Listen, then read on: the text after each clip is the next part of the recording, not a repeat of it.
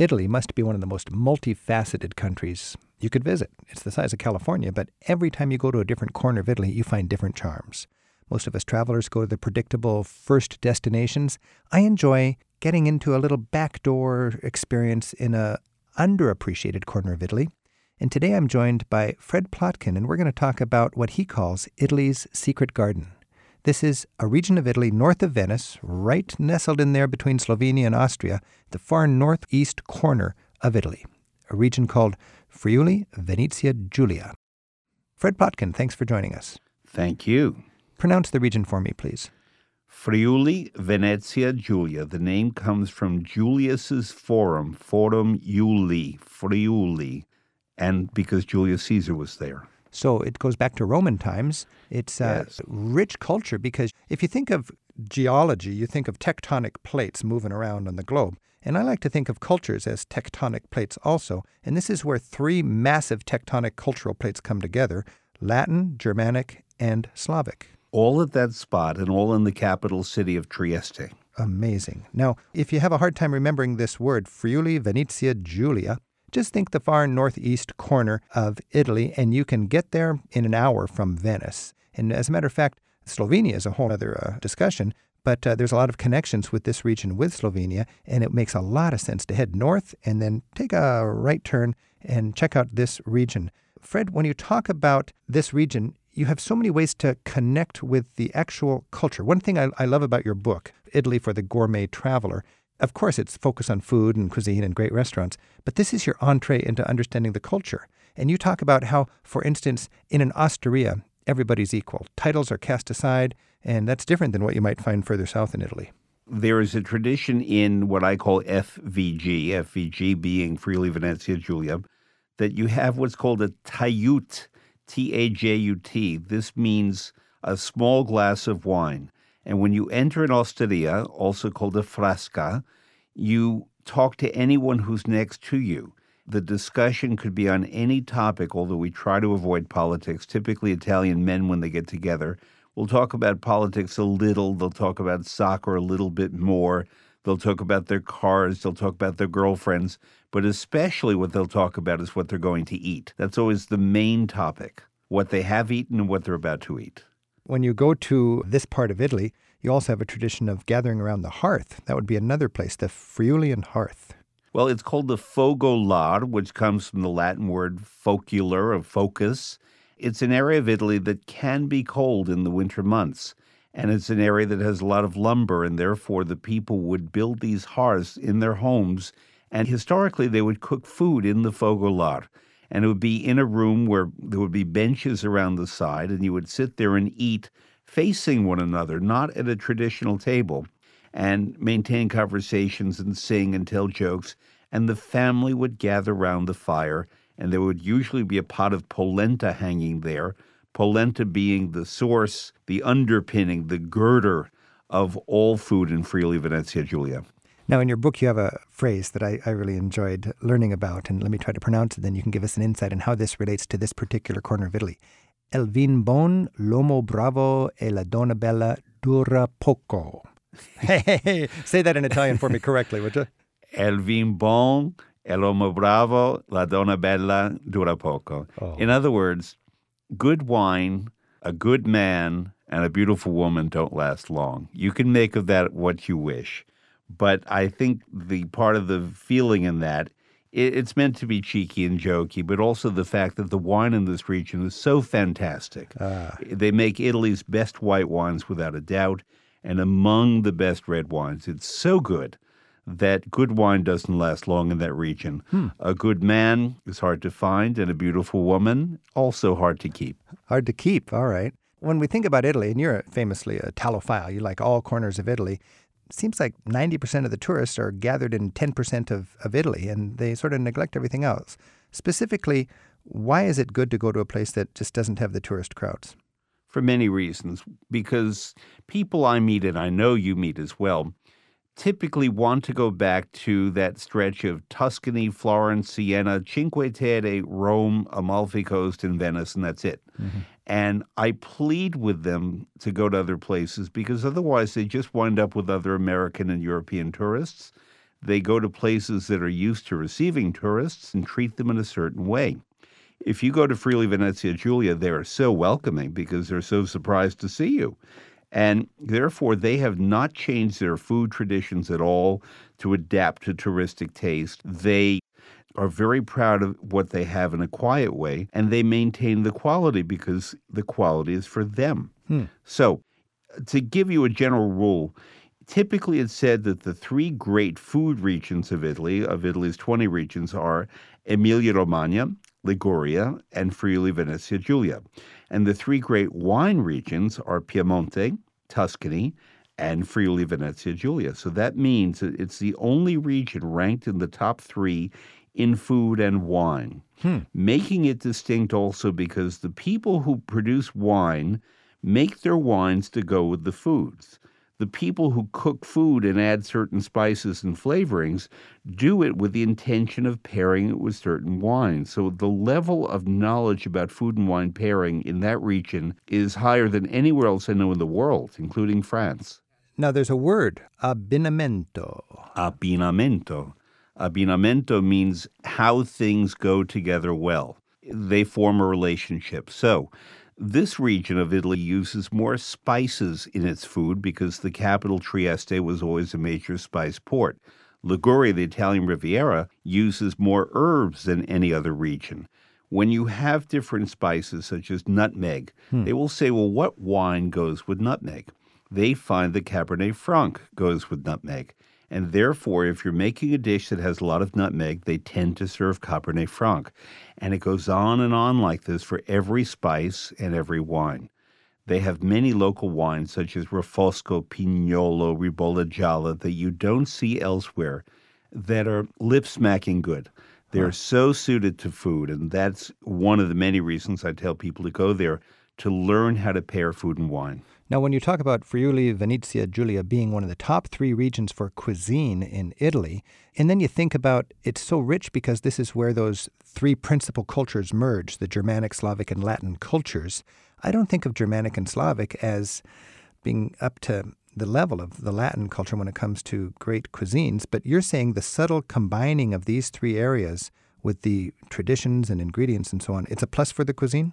It's a plus for the cuisine. There are so many misapprehensions. I wrote a book once called La Terra Fortunata, out of print, hard to find, but it's about this region and about how everything converged and the misapprehensions we have about it. So, for example, we tend to think of pork and sausages as being of the Northern European world, Germany and Austria and Poland.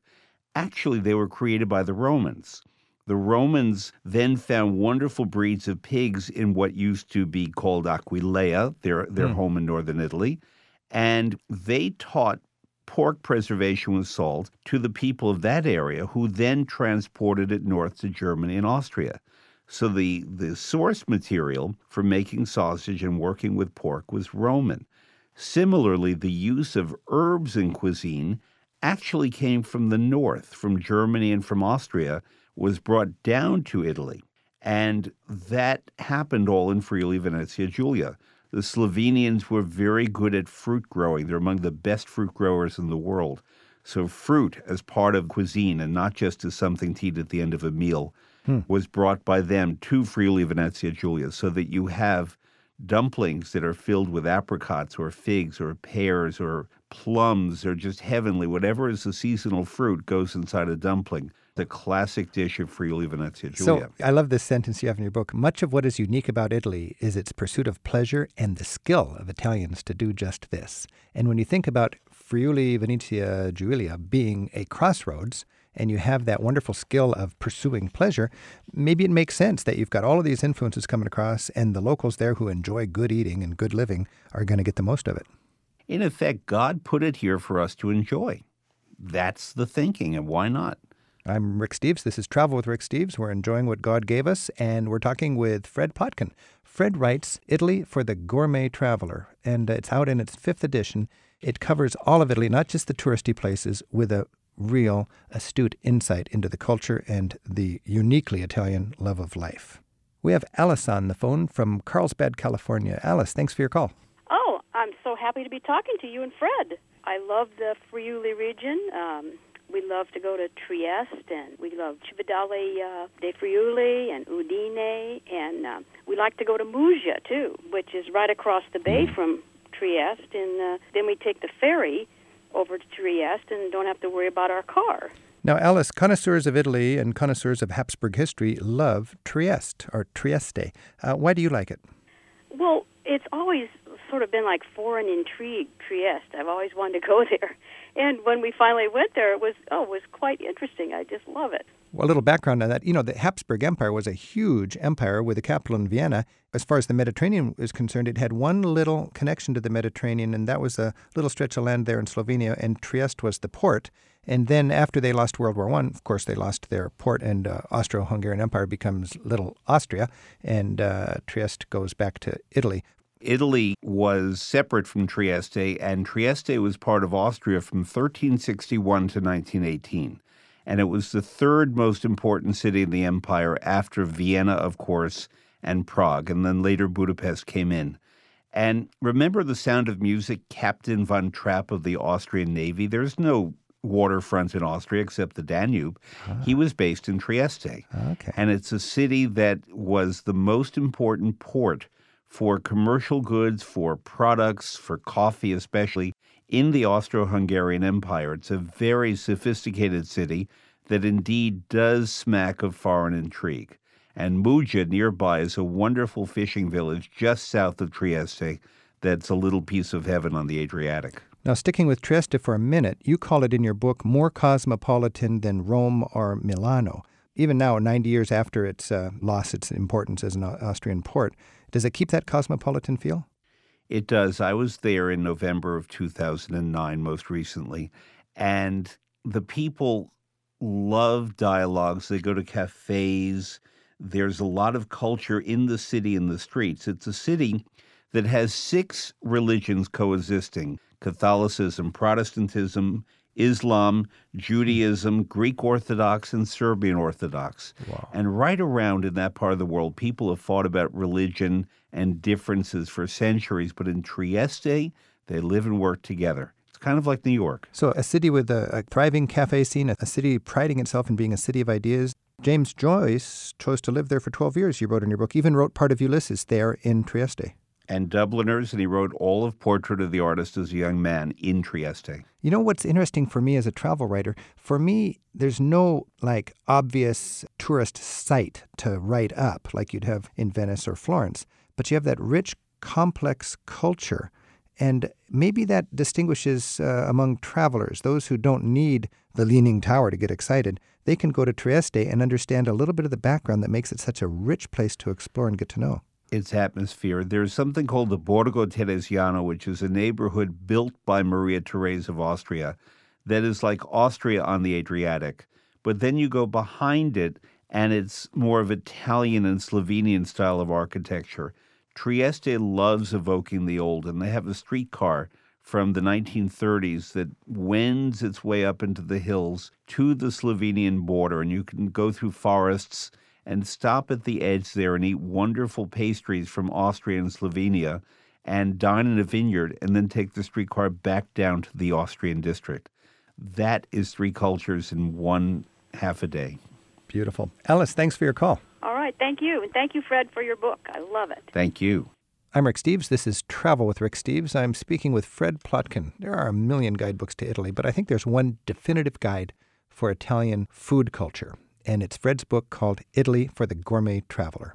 To learn more about Fred's work, you can go to his website at fredplotkin.com, F R E D P L O T K I N.com. Fred, I'm always interested in how a hard history makes for an interesting culture. And when you go to Friuli Venezia Giulia, you find it's had a very tough history. How has that impacted uh, what you see today? Well, the fact that people have to hold fast to their identity and their culture when people are invading, whether it's Attila, Attila the Hun, whether it's the Romans, whether it's Napoleon who traipsed through there in about 1813. Anyone who got there wanted to take the identity, the food, the wine, the products, the culture, the character of these people, and therefore they really decided to cling fast to it by preserving their culture, not so it's under amber, but so that it's a lively, ongoing culture.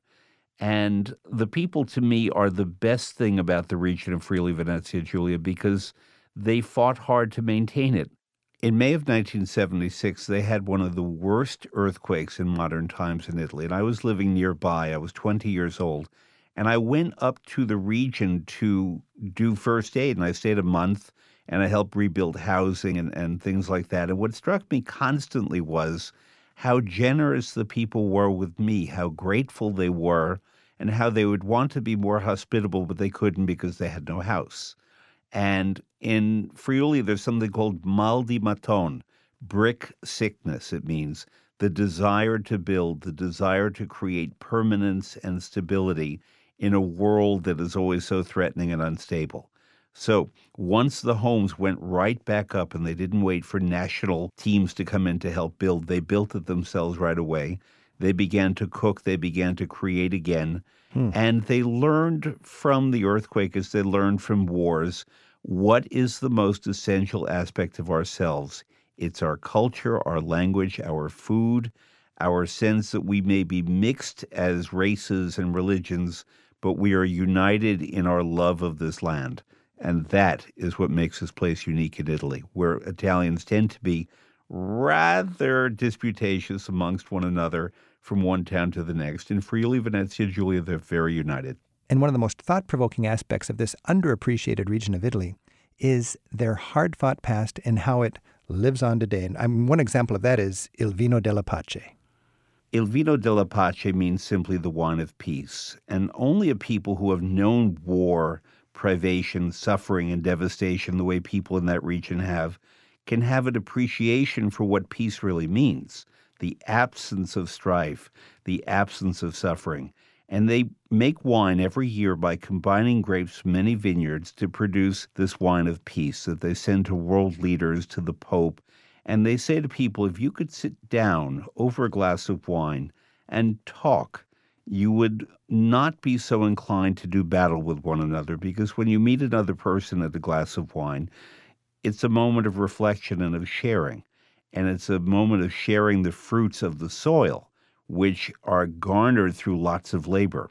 And if we can put roots in the soil and get fruit from the soil rather than spill blood in the soil, that for a Friulian is the way to live. And that's what the Vino della Pace is. And I'll drink to that. We've been talking with Fred Plotkin, and Fred's new edition of Italy for the Gourmet Traveler is more than a food guide. It's a guide into the Italian culture via its wonderful cuisine. Fred Plotkin, fredplotkin.com. Thank you so much for joining us. Thank you. Each year, Rick Steves tour guides take free spirited travelers on escorted tours through Italy and beyond, one small group at a time. This year, we're featuring tours of Venice, Florence, and Rome, the heart of Italy, Village Italy, South Italy, and Sicily. For a free catalogue and Rick's Tour Experience DVD, visit the tour pages at ricksteves.com.